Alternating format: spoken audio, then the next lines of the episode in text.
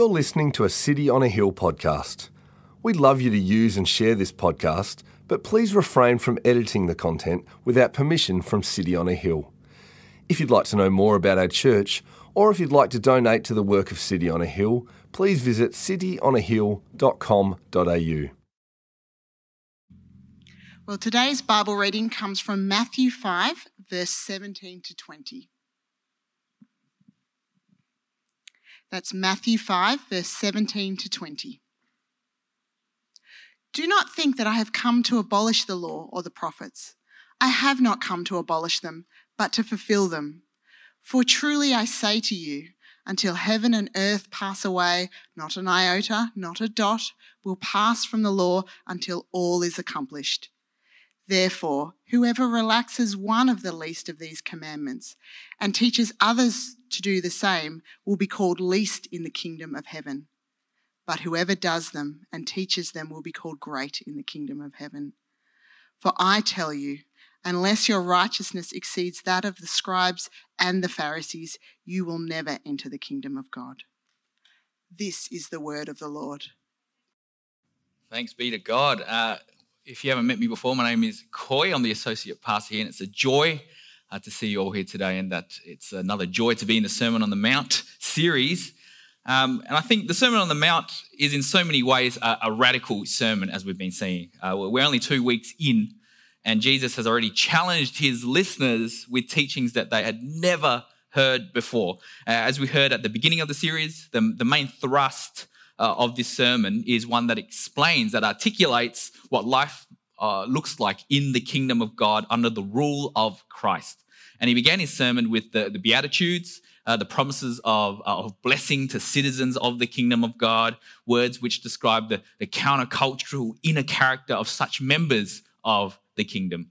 And then next, Jesus illustrates to his listeners two profound metaphors, you know, salt and light depicting the effects and purpose of kingdom citizenship uh, has on humanity and the imprint uh, a kingdom citizen has on the world, in a sense.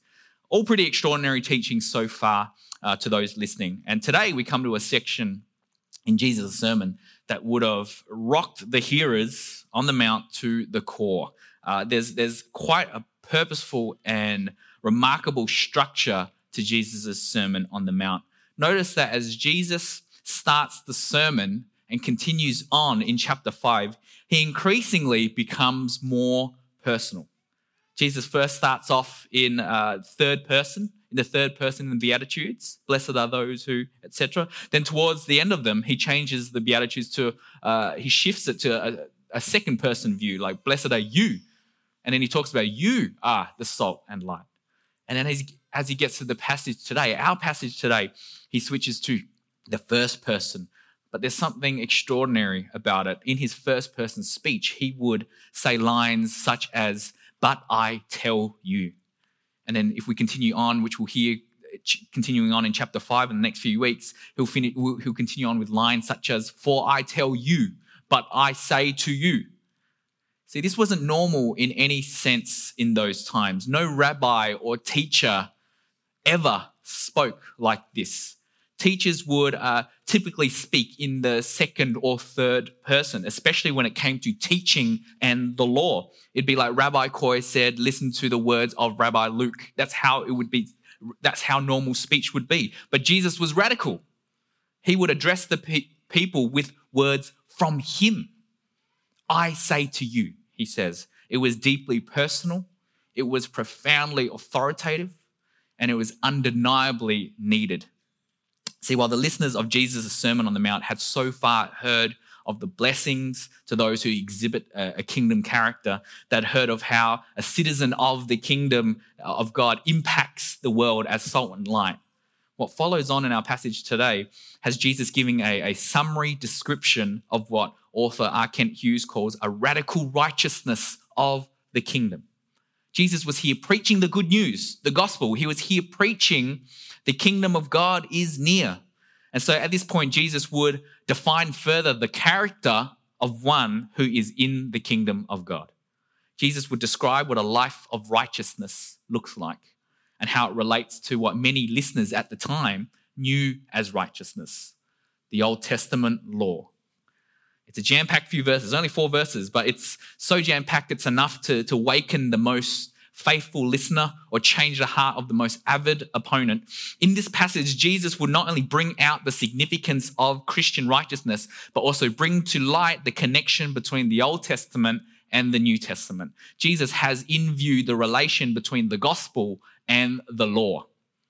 And in these four verses of Jesus' sermon, I see this radical righteousness broken up into two sections the law and Christ, and the law and Christians. So we start off with the law and Christ. So Jesus begins this section with quite a gear shift from his previous points in his sermon. Look at how he starts. Do not think that I've come to abolish the law or the prophets. I've not come to abolish them, but to fulfill them.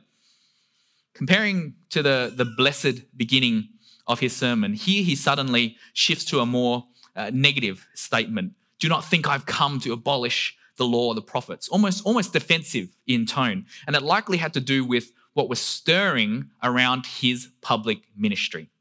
So, a bit of context for the first century Jew, the law was something that was uh, deeply significant in every aspect of their life. It was what the Israelites were given back uh, in their history, uh, prescriptions and prohibitions commanded as conditions of the Mosaic covenant with the Lord, as seen through something we call the Pentateuch, the first five books of the Old Testament, as what we know. You can see the various collections of laws that were required of a nation living as God's people. You can see that in books like Leviticus, for example. You know, principles and statutes to live by, distinguishing them, Israel, as a nation set apart to the Lord, restraining them from their, their unbridled human nature to sin, diagnosing them, revealing humanity's depravity and a need for God's mercy and grace. See, the law was something first century Jews lived in and under completely. Their lives were utterly regulated by the law. Everything from how they live to what they ate, to even how they could tell the time, was centered on the law that God had given through Moses to these people listening.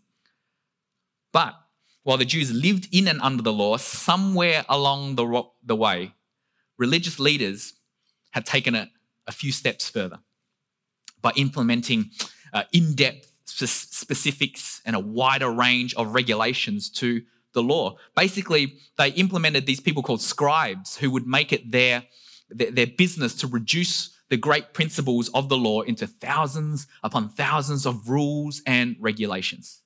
For example, in the law that the Sabbath day be kept holy, the Sabbath day be kept holy, one of the, the Ten Commandments, if you've heard it before, that no work shall be done, the scribes would take it further, classifying all sorts of things as work or not work.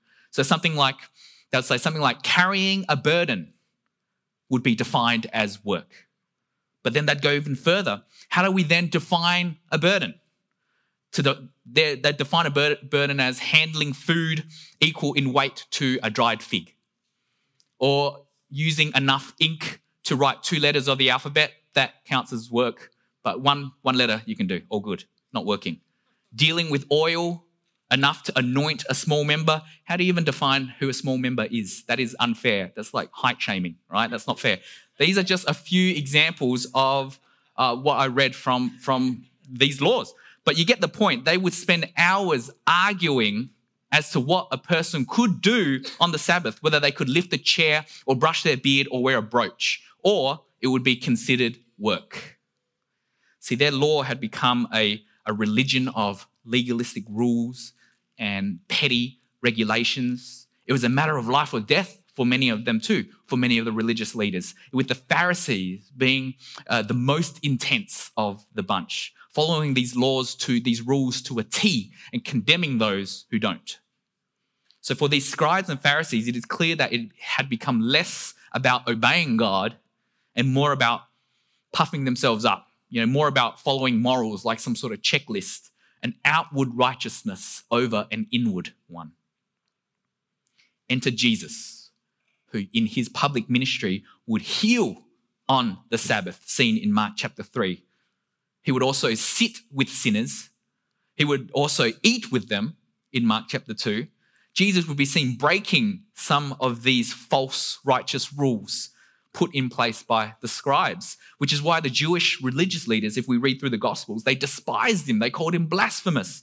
People were struck by Jesus, people that had heard what he was doing, seeing what he was doing, seeing him break these, these regulations formed by the religious leaders, hearing how he spoke with such authority that ask, What is this? Who is this? A new teaching and with authority? Who is this man that even the impure spirits obey him? Who is this Jesus? So it was natural to think that there would have been murmurs of how Jesus understood the law, right? What was the relation between uh, Jesus' authority and the authority of the law of Moses to these people? So far as Jesus taught, why hadn't he yet mentioned the law? Is what was probably going on in many of the listeners' minds, hearts.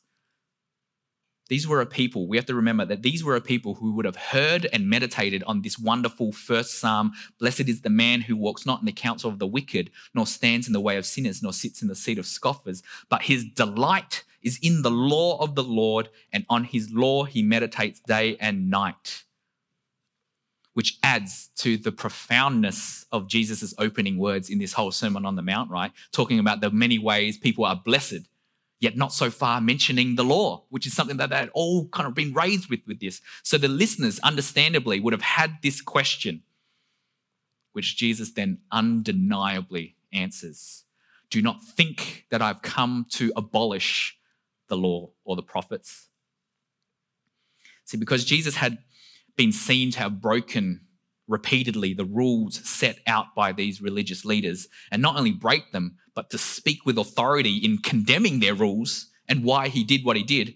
Many of the Jewish listeners and, lead, and leaders would have understood Jesus as anti law. They would have seen Jesus, this guy does not like the law, he's anti law, that he was abandoning them. Jesus must be setting the law aside, doing away with it, here to destroy the law. But Jesus will go on and say something actually more controversial than their initial concerns of him abolishing the law. That actually they had got it all wrong. And that actually he was here to fulfill the law. See, often when the law and the prophets were proclaimed together, like in a sentence or in a statement, it signified the entire scripture for the people of Jesus, uh, Jesus' time. For us today, what that means is what we're talking about is the entire Old Testament. So, what we then hear is Jesus is saying that he came to fulfill the entire Old Testament. See, in its original Greek, the words to fulfill here, uh, they literally mean uh, to fill. And scholars all throughout uh, history have looked at how we understand these words. Some will say to fill means he would do thing, he would do things laid down in scripture. Some say it means to bring out the full meaning of scripture. Another thought is that to fill means that in Jesus' life and teaching, he would bring scripture to its completion. And I actually think all these meanings have a great significance in how we understand Jesus' words here. That there's something powerful and something multifaceted about understanding these words to fulfill. Now, let's think back to the entire Old Testament. Think back to, let's say, the, the prophecies of the Old Testament. Passages all scattered throughout the Old Testament, which prophesied this, this coming Messiah. Prophecies looking forward to the coming, as we know, of Jesus Christ. Some were more predictive, such as Jesus' place of birth, prophesied in Micah 5, or maybe Jesus' death on the cross, seen in Psalm 22, or the suffering servant, Isaiah 53. Some were less ex- explicit, some were less obvious, like in Hosea 11, out of Egypt I called my son, has been referenced to Christ. Yet all these Old Testament prophecies look forward to the days of the Messiah, foretelling him by word and foreshadowing him in, in figure and type, all fulfilled in who? In Christ, in Jesus. Crowds talking about Jesus would say this about him Fear seized them all, and they glorified God, saying, A great prophet has arisen among us and God has visited his people. People were saying this about Jesus Jesus fulfills the prophecies. We think back to the maybe uh, some of the laws, maybe the ceremonial laws and practices of the Old Testament people in the Old Testament, the priesthood necessary to, to enter the presence of the Holy Lord, the repeated blood sacrifice required for the sins of God's chosen people would be perfectly fulfilled in who? In Jesus Hebrews 9, it says, He entered once for all into the holy places, not by means of the blood of goats and calves, but by means of his own blood, thus securing an eternal redemption. This was talking about Jesus. The priesthood that stood between worshiper and God in the Old Testament has ceased as Christ becomes our high priest. The blood sacrifices that no longer required uh, because no longer required because Christ fulfilled all that they were pointing towards, Jesus became the unrepeatable sacrifice for sins. We think back again to maybe what about Old Testament worship? Once a static altar, then a mobile tent, then a, a physical temple. This was how people could meet God in the Old Testament, now fulfilled in Christ as He Himself becomes the center of worship. That we can now meet God not in a place, but through a person. John 4, but the hour is coming and is now here, Jesus says, when the true worshippers will worship the Father in spirit and truth. We think about the Old Testament people, Old Testament people of God, once an ethnically rooted people, a nation ruled by the God who chose them, and they worshipped him, people set apart, called to preserve the promise of the coming kingdom, now fulfilled in Christ as he made it an international reality. Look around us. God's chosen people no longer limited to one nation, but God's sovereign rule over all peoples, rooted in faith in who? In Jesus. Or lastly, we think back to Old Testament moral law, the God given principles of righteous and holy living, meant to be obeyed and kept in accordance uh, with God's command fulfilled only in Jesus. How? Because he is the only one that lived in perfect obedience, never falling short. Galatians 4 But when the fullness of time had come, God sent forth his son, born of woman, born under the law, to redeem those who were under the law. See, for Jesus to say that he came to fulfill the entire Old Testament is such a beautiful and weighty statement which has a vast array of meaning and implications for anyone that hears this. If we were to think that Jesus means to fulfill the law and the prophets in only one of the ways I just uh, exampled before, illustrated before, I think is too, too narrow a view. But I think theologian Don Carson says it very well that he says Jesus fulfills the entire Old Testament, the law and the prophets in many ways, because they point toward him. He has certainly not come to abolish them, Rather, he has come to fulfill them in a rich diversity of ways, a richness barely hinted at in these paragraphs. So while there were murmurs that Jesus was there to abolish the laws, Jesus' thrust in this section of his sermon is that his life and ministry isn't in opposition to the Old Testament, but rather he is actually bringing to fruition that which it is pointing towards. Christ's attitude to the law was not one of putting it aside, but one that brought attention to its significance. Him. Him. What profound words from Jesus to and to the and what profound words from Jesus to the listeners of the time. Yet words that I think can be challenging for us in quite a different way today as we sit here. So I remember a while back being invited to a, a, a different church's movie marathon night um, and the majority voted for a Star Wars marathon. And I was so keen, you know, I was pumped for this overnight event, overnight event. So a dude went out, probably, I think it was a leader, went out to the local video store to grab the DVDs, right? You remember those DVDs? And once back, he chucked in the DVD and the movie began. And to my horror, it was Star Wars Episode One, The Phantom Menace. And I asked the bloke, I, yelled, like, Chuck in the actual first one, A New Hope. Give us episode four. That's the real one. And he says, Yuck. I didn't get that trilogy. Those movies are so old. My soul literally hurt, like hurt. I never saw that church group again. Deservedly so. Similarly, to hear today that Christ fulfills the law and the prophets can easily tempt us to think that the Old Testament isn't as important for us. Because I think we can, what we can so often do is look at the Old Testament and view it as obsolete, disregard it, call it useless. We can just look on TV or the internet and we'll see many times. How many times have we seen somebody on the news or in an interview where they're talking about the Bible and they talk about how the Bible is so out fashioned, how it's so outdated? And whenever they say that, what's the example they use? They use an example from an Old Testament passage. The temptation for a Christian in this forward thinking world is to regard Old Testament scripture as exactly that old.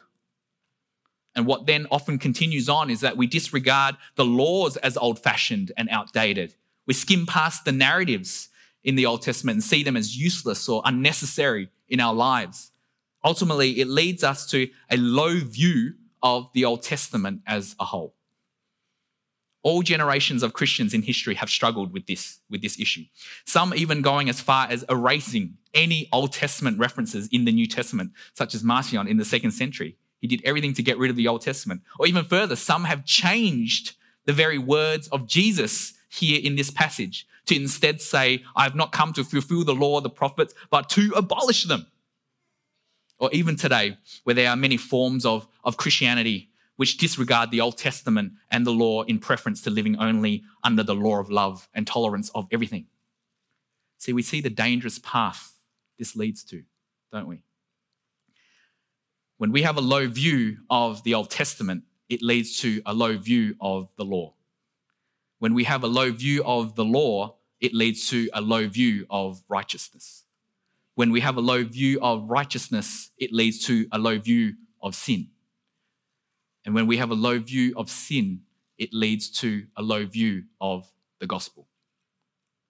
Church, we need to see the importance of Jesus' statement here that he comes to fulfill the law and the prophets. We need to see that there isn't just a historical link between the Old and New Testament, but there is a Christ pointing, Christ redeeming, Christ living, Christ fulfilling continuity in both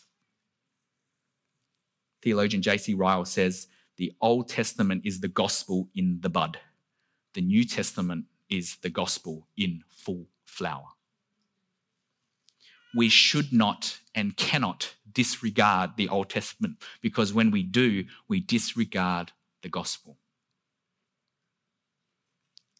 Have you guys heard uh, about Pavlov's dog? Yeah, somehow, yes there's a teacher, another teacher put up their hand. Only teachers. I was a teacher. I had no idea who Pavlov's dog was. But anyway, I did a bit of research. Uh, Lena told me about him, my wife. And basically what it was, was it's a learning procedure where a bell was rung anytime a dog was about to get their food. And eventually what Pavlov, the person, could do was ring the bell and the dog would uh, salivate before the food was even there. The dog had learned to associate the, the sound of the bell with food. So it would trigger anytime they'd ring the bell, even if food wasn't there, they'd ring the bell. It would trigger a response anytime they heard it. My wife Lena said I do the same with Cadbury Easter bunnies around whenever I hear a Coles commercial around April, just like I start salivating, right? Anyway, similarly, I think, I think when we read the Old Testament, it should trigger a response in us to salivate, to thirst for the gospel. Not in a robotic way like a canine would, but in a way where we see the richness of the Old Testament and can't help but reflect on the person on whom it points to. The Old Testament must be significant in our lives because it daily reminds us of the person, the work, the life, the death, the resurrection of Jesus Christ. In the Old Testament, we, we see our purpose, how human life was meant to flourish, loving God above all else and loving our neighbor which Jesus would not only quote later on in this very same sermon, but would live out in full, loving not just his friends, but radically loving his enemies. In the Old Testament, we see our, our wretchedness, our human condition, how God's standard is holiness, while our, our standards is wickedness, which Jesus lives in full, the holy life that we could not live. Uh, in the Old Testament, we see humanity's deep need, how God has plans and promises of a savior to redeem our broken relationship with our Creator, which Jesus did in full by paying our price at the cost of his life in his death and resurrection. See, Jesus fulfills the Old Testament in every way possible. And so when we read it, we can't help but think of where it points. But this does raise the common question the question of what about the details, the specific laws in the Old Testament? You know, the many regulations that we might say see in something like Leviticus, the book of Leviticus. Do the Sabbath laws that I referred to earlier still apply to us today? Is it just a pick and choose type of thing? And that's a great question to ask. Uh, and to avoid getting too far into a sub theme of our passage, I think, we can, I think we can read through the Old Testament and see that the Mosaic law given to the Israelites from God were given to them for their flourishing, to live freely as God's people with what God knows as the good life.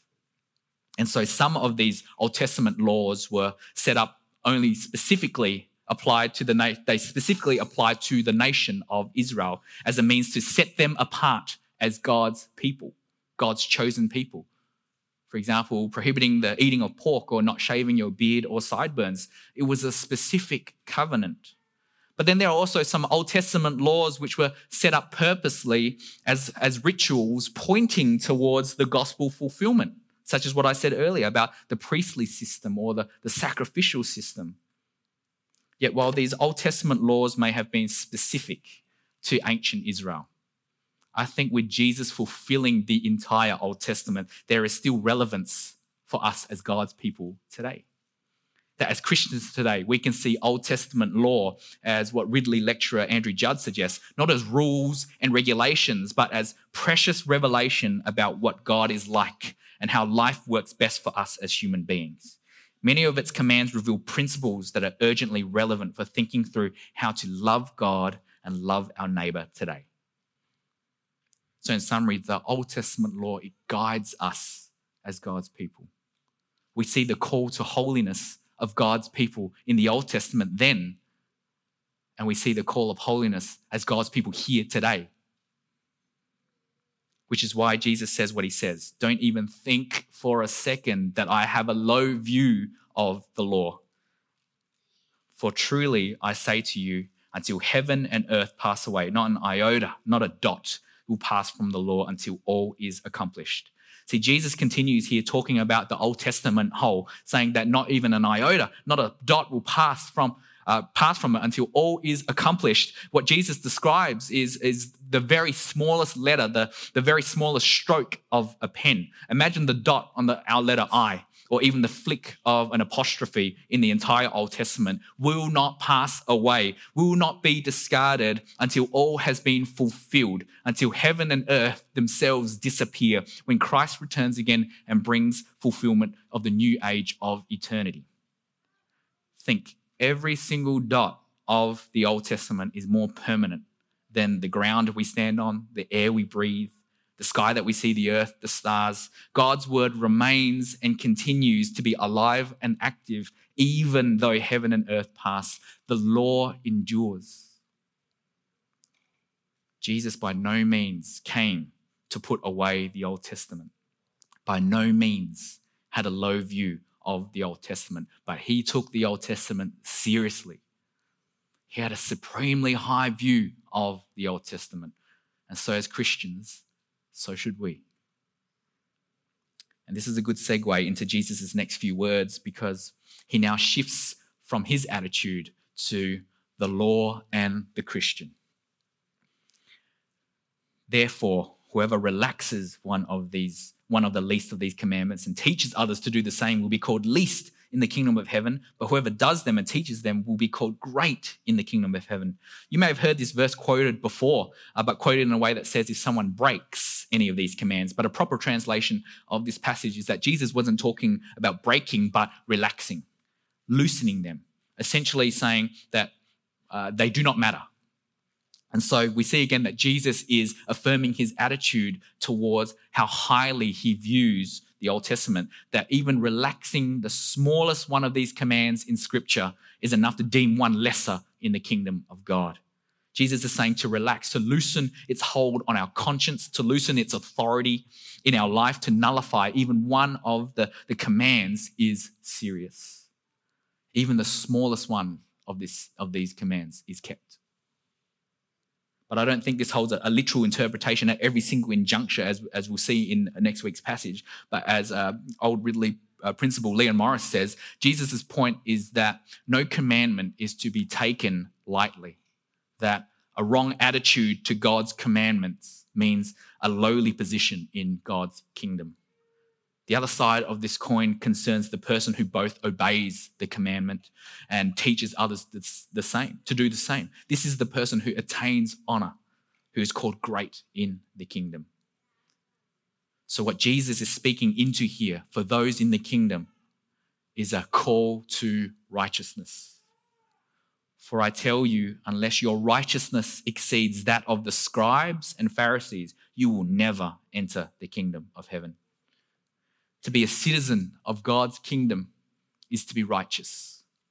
Righteous being uh, being right, being what, uh, doing what is right in God's eyes, be, uh, being right with Him, being right with God. And this call for righteousness would have been astonishing to the listeners, as it is for us today that for citizens of the kingdom, their righteousness must surpass those who in Jesus' time were depicted as the most righteous people. To the Jewish listener, they knew the scribes and the Pharisees were the ones who held on and lived every single law to a T. All the rules and regulations of God's law, plus the ones that they had made up and created and to specify uh, that, they, that, that kept them as righteous leaders. They were famous and known for their righteousness, the scribes and the Pharisees. But as we heard before and know in context, this was a false righteousness. Theirs was a self righteousness, one that was about petty rules and regulations to make themselves look better and feel better. So, why would Jesus associate the righteousness of someone in the kingdom of God with that of the scribes or the Pharisees. Why would he do that? Because Jesus' call to righteousness was even greater than that of the most known religious folk of the time. Jesus is pointing out that actually the standard of righteousness that you thought was high doesn't even compare to the standard of righteousness I have for those who want in on the kingdom of God. This is a radical righteousness. Jesus flips the narrative completely on its head. You thought I came to rid the law. I've come to show you how much higher I view it. Hearing this, we come to realize that, that Christ's call for righteousness is actually more challenging and more demanding. And as we hear over the next few weeks, more rewarding than any legal system could be. Don Carson sums it up this way The Old Testament pointed to the Messiah and the kingdom he would introduce. Jesus, claiming to fulfill that Old Testament anticipation, introduces the kingdom to his followers. In doing so, he stresses obedience and surpassing righteousness. Without, with, without with there is no admittance. See, it's at this stage of Jesus' sermon, like the listeners on the Mount, we should be squirming a bit in our seats because at this stage, we can clearly understand that Jesus didn't come to instill some sort of outward righteousness of following legalistic rules and regulations to a T, like the scribes and Pharisees, something we actually do more often than we'd like. But we also see that Jesus didn't come to inspire a low view of righteousness in regard to the law, something we definitely do more often than we'd like. But Jesus for both demanded a greater righteousness, a more radical one, a righteousness that a listener can only reflect and go back to Jesus' very first line in his sermon Blessed is the poor in spirit, a righteousness that we can think deep and hard about and know full well that we simply cannot reach. We are too spiritually bankrupt to get even close to this righteousness that the kingdom of God demands. The more we realize the radicalness of God's righteousness, the more we realize that we can't live up to them on our own. And that's exactly what Jesus wants his listeners to hear. Because as Jesus preached this to those on the Mount, he was laying down the foundations of what was soon they would come soon to know as the gift of the gospel. That Jesus, the one who fulfills scripture, was indeed the Savior who would redeem God's people. For God so loved the world that he gave his only Son, that whoever believes in him shall not perish but have eternal life. That we are saved by grace alone, that we are saved through faith alone, in Christ alone. The gospel of Christ tells us that we are forgiven, that out of his grace we are made right with God, justified. even though we do not deserve it. But it is a given righteousness, a righteousness from Christ. That is our gift. I think of the Apostle Paul, who was one of the most religious and righteous of Pharisees, who, when understanding the weight and beauty of the gospel of Christ, see what Paul says in Philippians 3. He says, Indeed, I count everything as loss because of the surpassing worth of knowing Christ Jesus, my Lord. For his sake, I have suffered the loss of all things and count them as rubbish, in order that I may gain Christ and be found in him, not having a righteousness of my own that comes from the law, but that which comes through faith in Christ. We can't live up to God's standard of righteousness, yet we have a Savior who does it for us. So then, this raises the question Does this mean we can believe in Jesus and live how we want to live? By no means. I think Jesus loves us so much that he doesn't want to keep us where we are, but rather through the work of Jesus, we are made right, not only positionally, but experientially. I was recently talking with my uh, pastor friend, and he shared with me a story of a, a, fellow in his church who I'd met a few years back. Uh, this fellow came to faith a, a, few years ago, but only recently he, he confessed to his uh, to my friend, to my pastor friend, that for the early parts of his Christian faith, Christian life, he lived in a way that wasn't any different to before he knew Jesus. He was still looking at porn on the regular. He was still partying and getting hammered every weekend he could. He lived in freedom. But something didn't seem right. And so, as he's reading through the Psalms, he went to the Word and he was reading through the Psalms. He came across Psalm 19 and he was struck by verse 7 and 8, which says, The law of the Lord is perfect, reviving the soul. The testimony of the Lord is sure, making wise the simple. The precepts of the law are right, rejoicing the heart. The commandment of the Lord is pure, enlightening the eyes. And it was then that he had this newfound desire to live in obedience to his Lord. He told my, my pastor friend that it was then that he saw that to live in righteousness and obedience to God was to truly be free. Free from porn, free from drunkenness, free from sin, a real freedom in Christ as his heart changed, his heart's desires changed, changed to God's desires. You know what's awesome is that since then, a daily prayer of his that he always shares every week at church is that every day he would delight in the law of the Lord. That's always what he asked the church to pray for for him. And my pastor friend told me that since then, he has been, there's been a notable change in this gentleman, inside and out. See, there's something beautiful about a kingdom citizen who knows Jesus as their king and so lives out a joy and a desire uh, of the law in obedience to our king.